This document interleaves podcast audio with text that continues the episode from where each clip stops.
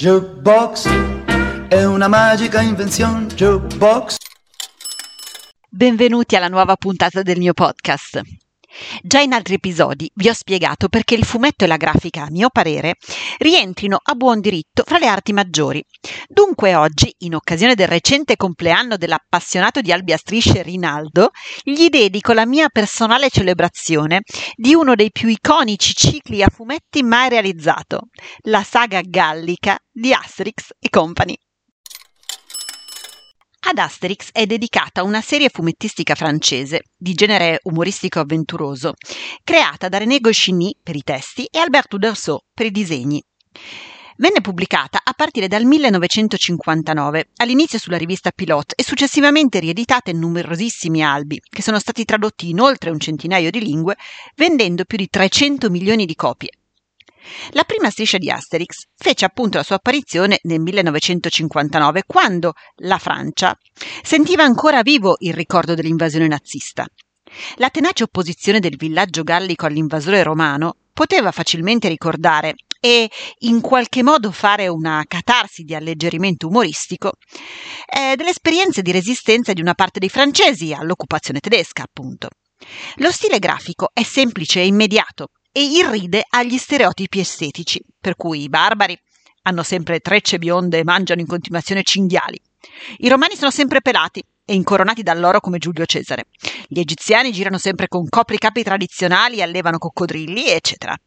I testi e i nomi dei personaggi sono molto sintetici, tanto da creare neologismi descrittivi, che riassumono personaggi, caratteri azioni in parole simboliche come Panoramix il saggio, Stocafis il tonto architetto di Cleopatra, Mannequinfix la bella seduttrice e così via. A proposito di giochi di parole, la frase iconica sono pazzi questi romani, SPQR, non esiste nell'originale francese.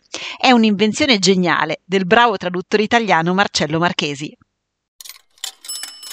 Ambientata nell'antica Gallia al tempo di Giulio Cesare, quindi attorno al 50 a.C., la trama racconta del guerriero gallico Asterix, del suo migliore amico Obelix e di tutti gli altri abitanti di un piccolo villaggio gallico in Armorica, più o meno l'odierna Bretagna, che si ostina a resistere alla conquista romana grazie all'aiuto di una pozione magica preparata dal druido Panoramix, in grado di renderne i bevitori invincibili.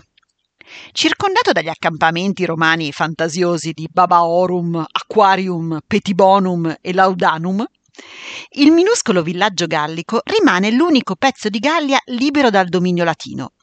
E per mostrarcene la piccolezza si vede spesso una fittizia lente di ingrandimento apposta sulla mappa della Gallia. Fra i popoli avversari si svolgono battaglie incruente e, a parte qualche occhio nero e qualche braccio rotto, non accade mai nulla di irreparabile. Inizialmente Asterix doveva essere l'unico personaggio principale della storia, ma Uderzo insistette affinché avesse una spalla. Gli venne dunque affiancato Obelix, un personaggio alto e grosso come un obelisco, appunto, che all'inizio non porta ancora con sé un menhir, ma un'ascia. Durante la prima avventura ha un ruolo di contorno, limitandosi ad aspettare il ritorno del protagonista, ma Goscinny lo recupererà nelle avventure successive, ridistribuendo i ruoli. Asterix diventa un eroe a tutto tondo, astuto e gioviale, mentre i difetti franco-gallici vanno a ricadere sul suo compare Obelix, che è suscettibile, molto goloso e appunto armato di menhir.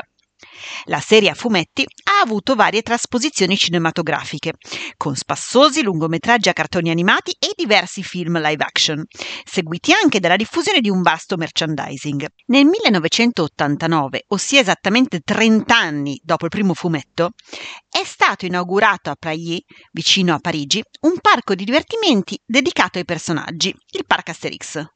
La Francia, in effetti, ama moltissimo questa saga e se ne contano innumerevoli episodi di omaggi e citazioni dentro, ma soprattutto fuori dal contesto fumettistico. Fra tutti rimase epica la scena in cui il solitamente serio e rigoroso generale de Gaulle inaugurò una riunione del governo francese ribattezzando ogni ministro come un diverso personaggio del mitico villaggio gallico.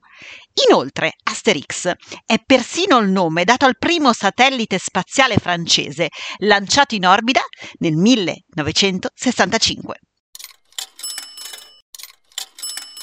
Per oggi le nostre storie di arte ed emozione finiscono qui.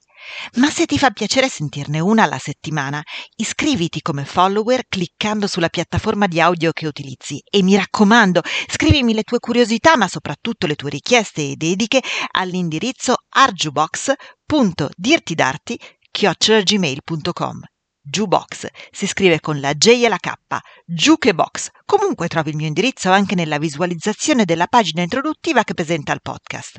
Ora ti saluto e spero di riaverti con me nei prossimi episodi. Che la bellezza sia con te.